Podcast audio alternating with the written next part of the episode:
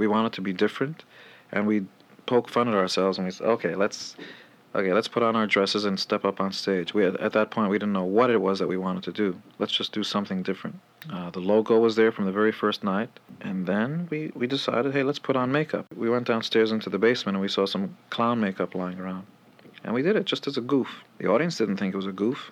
There's nothing wrong with playing without the makeup, and I think that it's that another concept can happen, and I wouldn't object to playing without the makeup, except for one simple fact that it wouldn't be Kiss.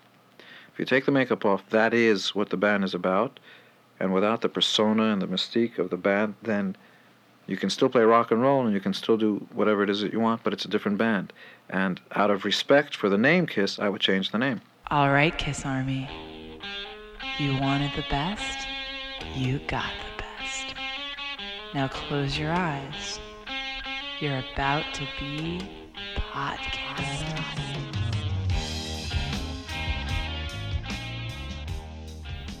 Hello and welcome to another edition of your podcast. This is Gary Schaller. And this is James Hager. And tonight we're going to be celebrating the 25th anniversary of a landmark album in Kiss's career, that of course being the Lick It Up album. We're also going to be checking in with our good friend Jeff Guthrow, who attended the uh, Dayton Kiss Expo. But first, check this out.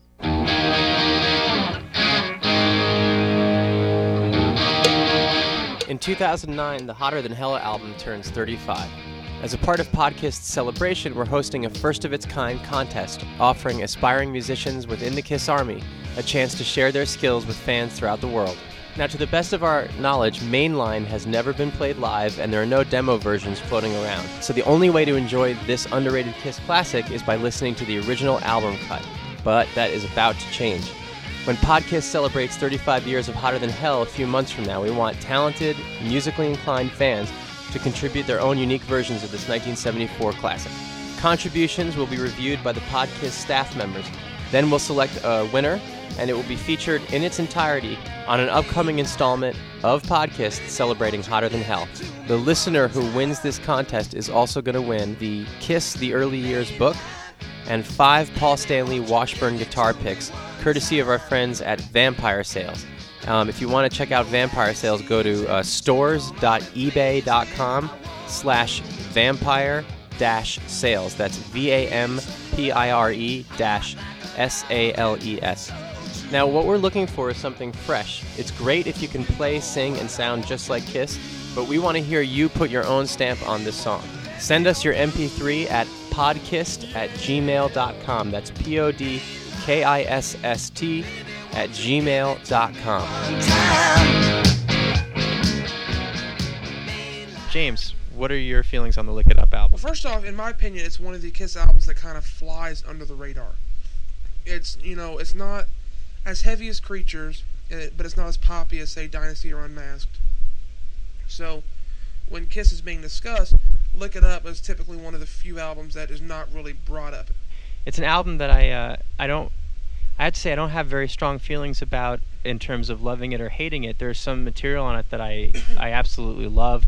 Um, you know, there are one or two songs I don't think are particularly outstanding, but it, it's an album that kind of, like you said, flies under the radar, uh, with one exception, that being the visual aspect of the album. Because um, if you remember when we did the show on Creatures, I, I talked about walking into that record store in uh, Westchester, New York, and seeing the Creatures cover and how that grabbed me yeah, like a year later, I walk into the same record store, and and okay, so just to set the stage a little bit here, so I was, let's see, like 1983, I was, um, probably like in third grade, you know, second grade or third grade, and did not have MTV. My folks were behind the curve in terms of getting cable. I did not have MTV. I think we had HBO, but I didn't have MTV. I didn't hear anything on like TV about them taking the makeup off. I was completely unaware that they had decided to do that.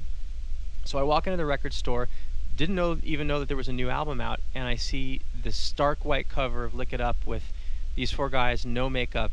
And I gotta tell you, my, my first reaction was shock and then immediately acceptance. Something about it felt right. Well, for me, it was kind of, it was a little different. Um, because, uh, as you know, I've, I've mentioned before, I was a fan after they had put the makeup back on. You know, and I already knew, you know, Lick It Up was the album without makeup, blah, blah, blah, blah, blah.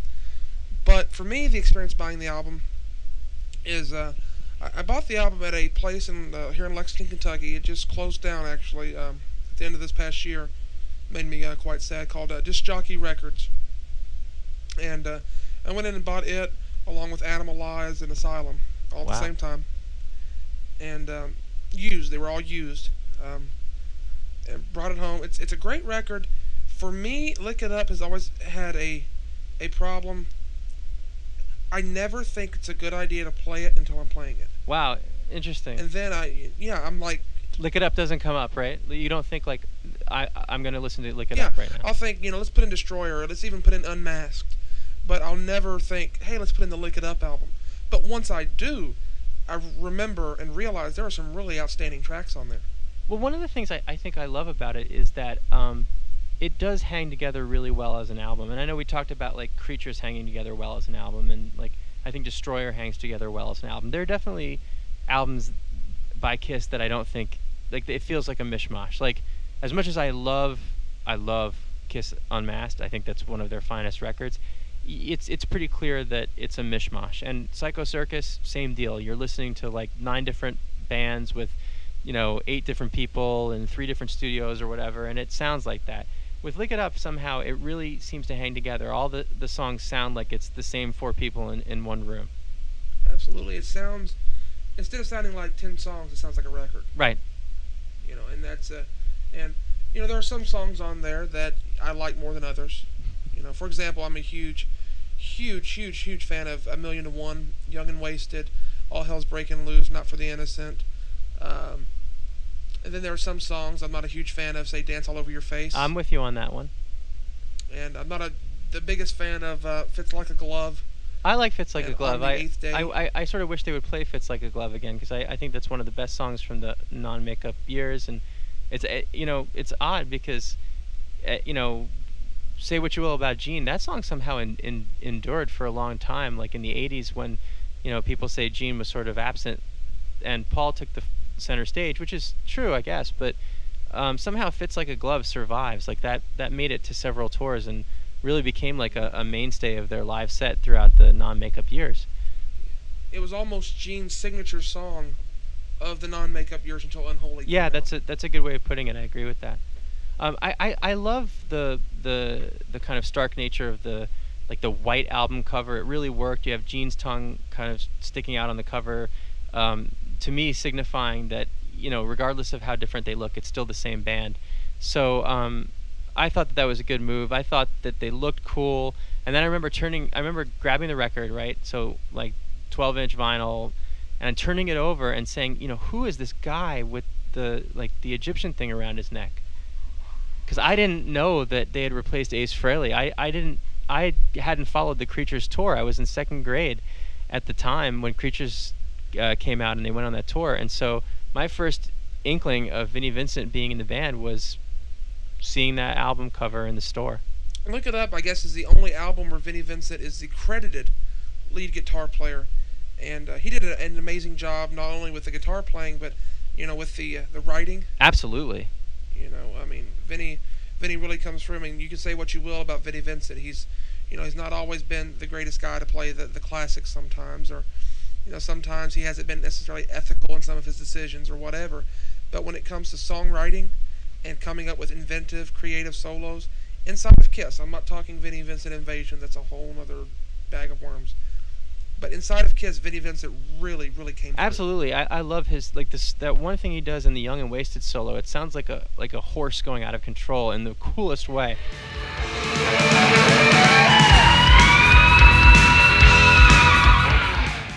That's just a great song in general. Oh. I love that song. So let's quickly go track by track. You and I can talk about these, James. Um, wh- what do you think of Exciter?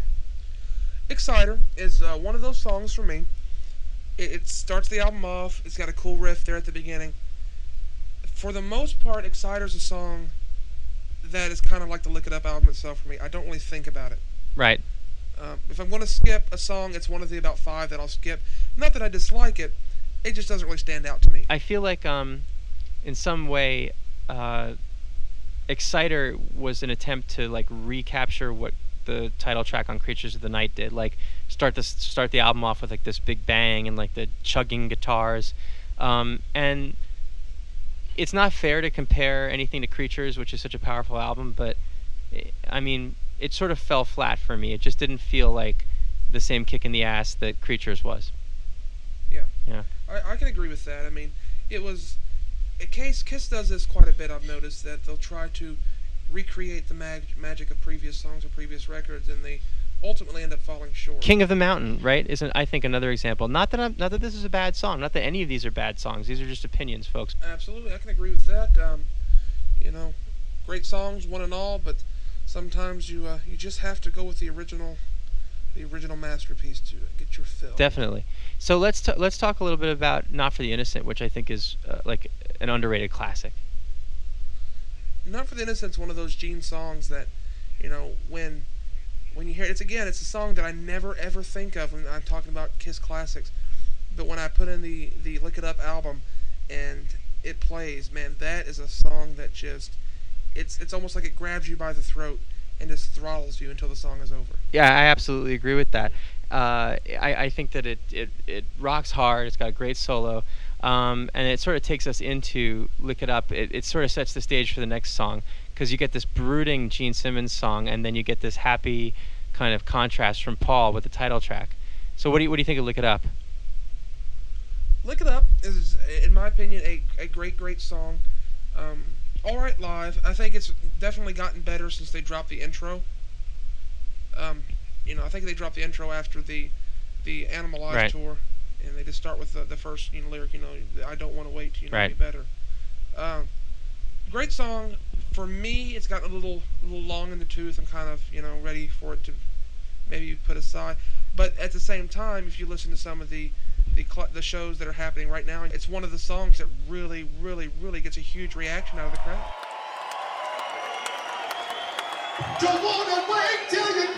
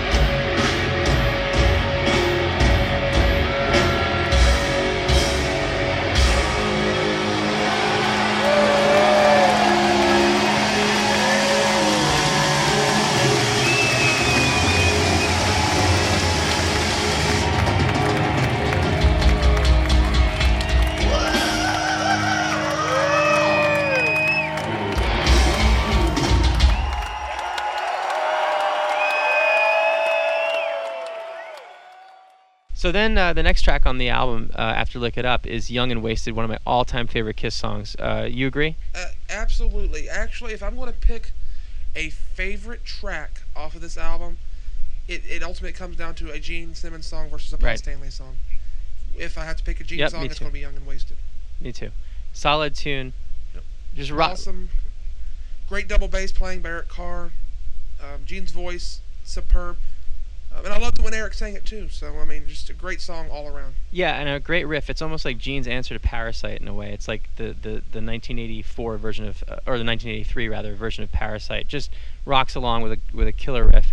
Um, I never thought of it that way, but I have to agree that's a very Parasite esque.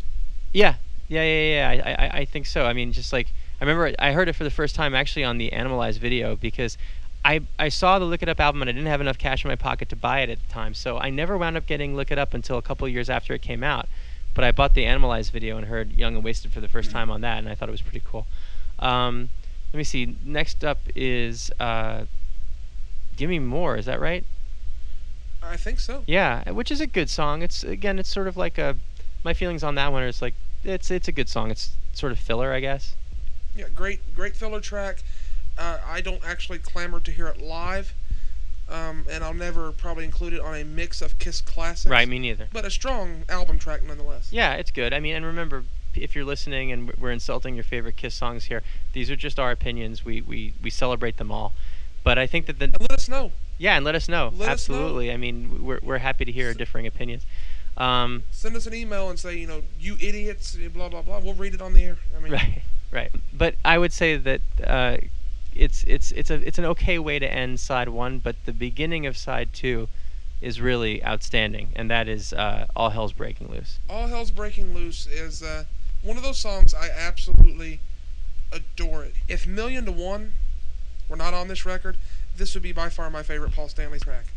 It has a, a killer riff, and also it holds the distinction of being one of I think only two or three, maybe two Kiss songs in the history of the band where all four members of the lineup wrote it. Absolutely. Is that right? The yeah, other it's one, one of the few, and uh, yeah, the only the only other one I can think of is Love Theme. yeah, and it's got you know the great Paul, you know pseudo rap vocals, and the video is just pure cheese. I mean, it's pure '80s It's cheese, and God love it. It's Pure it's 80s amazing. cheese, but it's so good. Yeah, absolutely. It's like one of the highlights of of um, uh, the exposed video for yeah, me. absolutely. Next is A Million to One, which is a killer power ballad. Not only that, but I have a really nerdy factoid for you. Okay, go ahead. Okay, so here's my nerdy factoid about A Million to One. It features the longest word in any Kiss song. And that is Misunderstood. Obviously, like the shortest word in a Kiss concert, uh, in a Kiss song rather, is either I or A, but the longest word I think thus far is misunderstood, and and that is in A Million to One. So if if nothing else, A Million to One holds the distinction of having the longest word in a Kiss song, and and that's that's why you listen to podcasts for that for those nuggets. There you go. Um, next up, let's see. Now this is this is interesting, right? So you have a million to one, and then this rare thing happens that that doesn't usually happen on a Kiss album. I think, if I'm not mistaken, this is the only time that this happens, which is you get three Gene Simmons songs in a row closing the record. Where else does that happen besides his solo album, I don't I don't think it has. right? Now that you've met, um, Creatures has two, Killer and then War Machine. That's right. I mean, and, and, and not unlike Creatures, this is an album in which Gene is heavily involved and actually has more material, right? He has, well, no, let's see, he has, he has as many lead vocals as Paul does, and he writes. Let me see. He's involved in writing more songs on this album than Paul is. There's a there's an interesting little factoid I never thought about. Usually, uh, when you hear non-makeup Kiss and you're not talking about Revenge, you automatically think Gene Simmons was absent. Right. But that's obviously, you know, not the case in quantity nor quality of uh, material on this record. That's right. I- I, think that he more than stepped up to bat. I mean, maybe that has something to do with the fact that it, it wasn't 100% decided that they were taking the makeup off. Maybe it's because he was still riding on, you know, the, the creature's wave, or maybe it was the chemistry of having Vinnie in the band. But for whatever reason, uh, Gene really represents uh, well and, and in great quantity on this album. And the next song after A Million to One is, I think, one of Gene's finest uh, 80s moments, which is uh, Fits Like a Glove. Uh, we were talking earlier, and you know, "Fits Like a Glove" is kind of Gene's signature '80s song and his signature non-makeup song until "Unholy" was released. Right. I mean, when you think about like what, what he brought to the table in the '80s that, that made it to the live set, it was the stuff that really stuck around was um, "I Love It Loud" and uh, "Fits Like a Glove," and I I kind of wish that they would bring that song back. I um, I'd like to hear the current lineup play that. I think it, it would sound great with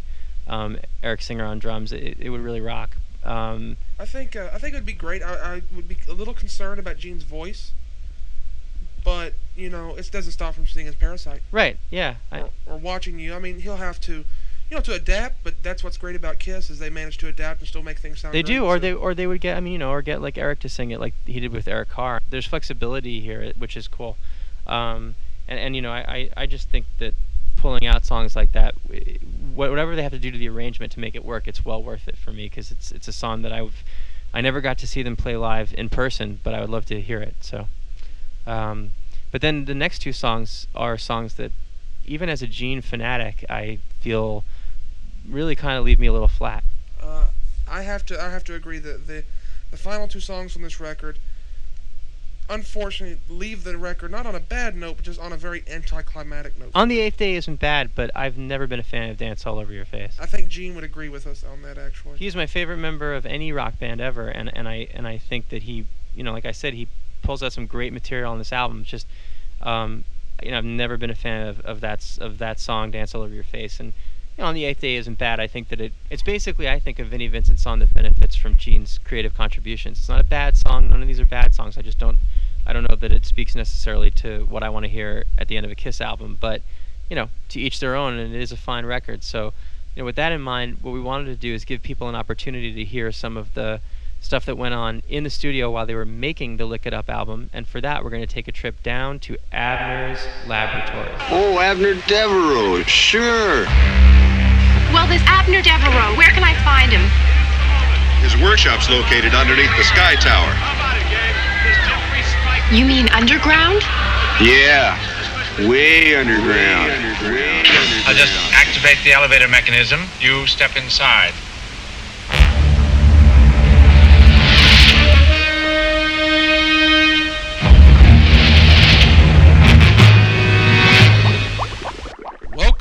Abner's Laboratory.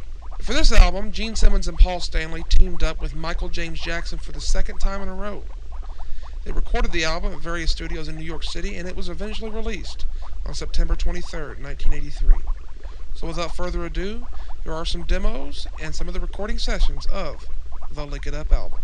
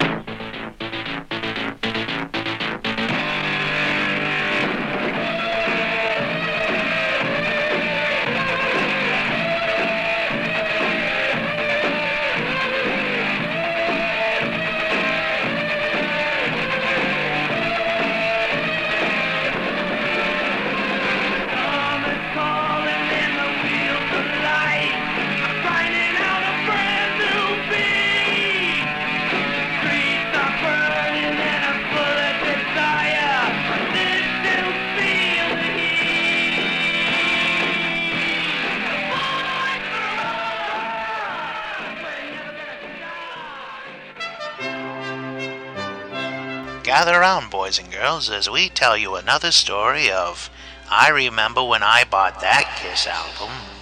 When you actually bought albums at a store, not just downloaded an MP3. Join us in another episode of I Remember When I Bought That Kiss album. I remember Lick It Up came out around September 20th, and we had an unbelievably early snow.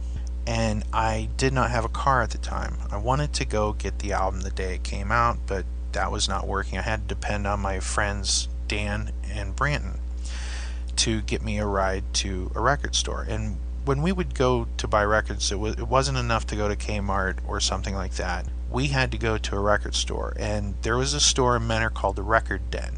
And it was the store, and still is a great place from what I understand to get imports and stuff like that. A really, really cool store.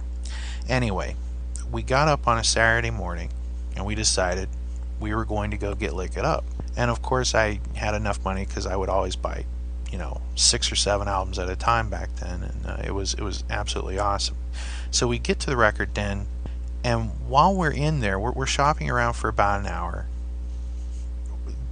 The whole parking lot becomes nothing but white. We were literally stranded at the record store for three hours. You couldn't get in or out. Uh, it was it was insane, and we were the only customers in the store. And the people that were working there said, "Well, would you like to hear the album?" And they actually played the entire "Lick It Up" album for us, not once, not twice, but three times. And it just was so cool. And you know, I'm had plenty of time to shop since you couldn't leave the store. It was a whiteout, and uh, it was it was insane. They went in the back and uh, they brought a box out. The guy said, "Hey, you guys may be interested in this," and they pulled out a bunch of cardboard album flats. Now, cardboard album flats, they had the front of the album artwork on it, and sometimes the back of the album artwork or some sort of promotional spiel. But these were the ones for the Lick It Up album and they literally gave us like 20 of those. And they gave us like three or four lick it up posters. And these were really thick posters. It was really cool. And it was so strange because these people didn't really care for kiss. They, they weren't really fans per se but they knew that people had come in to buy the lick it up album and of course 45 because back then you could buy the 45s which have nothing to do with buying a gun but that's a whole nother subject. But um, um, so it was just so cool listening to the Lick It Up album, sitting there by the counter, and just digging it, and everybody was having a good time. And uh, eventually, the white up went away, and we paid for everything, and walked away with our bounty, and it was just a really cool Kiss buying record moment in my life. I remember when I bought that Kiss album.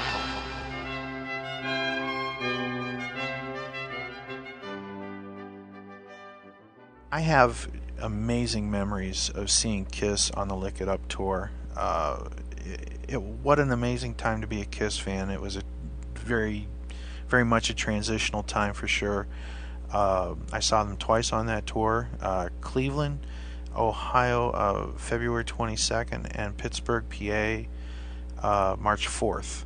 I remember particularly the the February 22nd concert as uh, being very cold. It was like the Antarctic out, but it did not keep people away.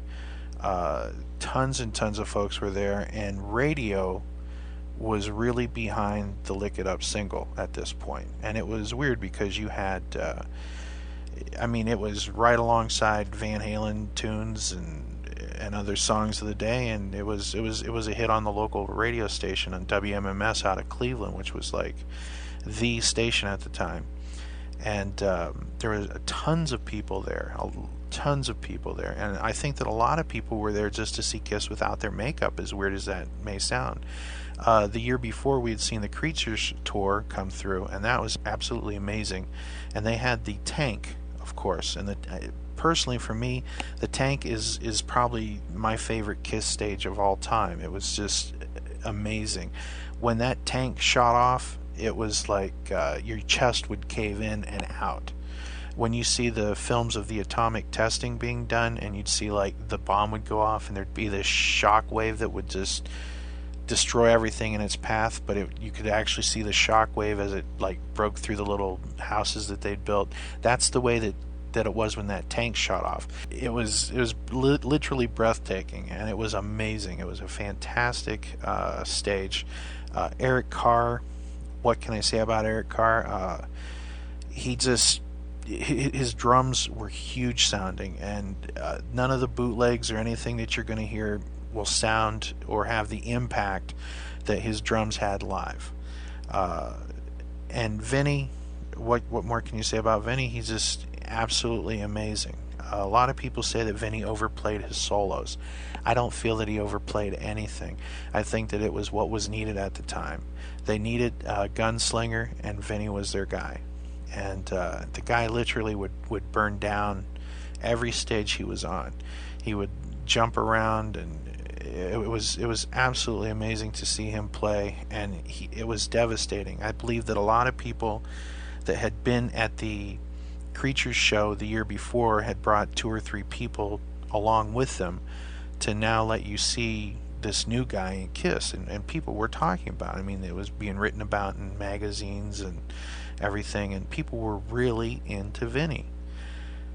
And uh, it was it was a very exciting time to be a Kiss fan. And on top of that, uh, you have Gene and Paul on the top of their game.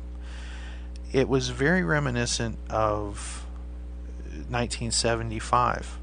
You know, you watch the the Cobo Hall footage, and there was an electricity in the air, and that same electricity was there for the Lick It Up tour. In some ways, more so than the Creatures tour. Uh, kids at that point were hungry, and bands that are hungry have something to prove. Kiss was coming out swinging, and they were coming out uh, naked for all intents and purposes, with uh, without the face paint and it was it was an absolutely amazing concert. Paul Stanley said something on Kissology too. He said that people were now listening with their eyes more so than their ears, mainly because Creatures of Night was arguably a better album than Lick It Up.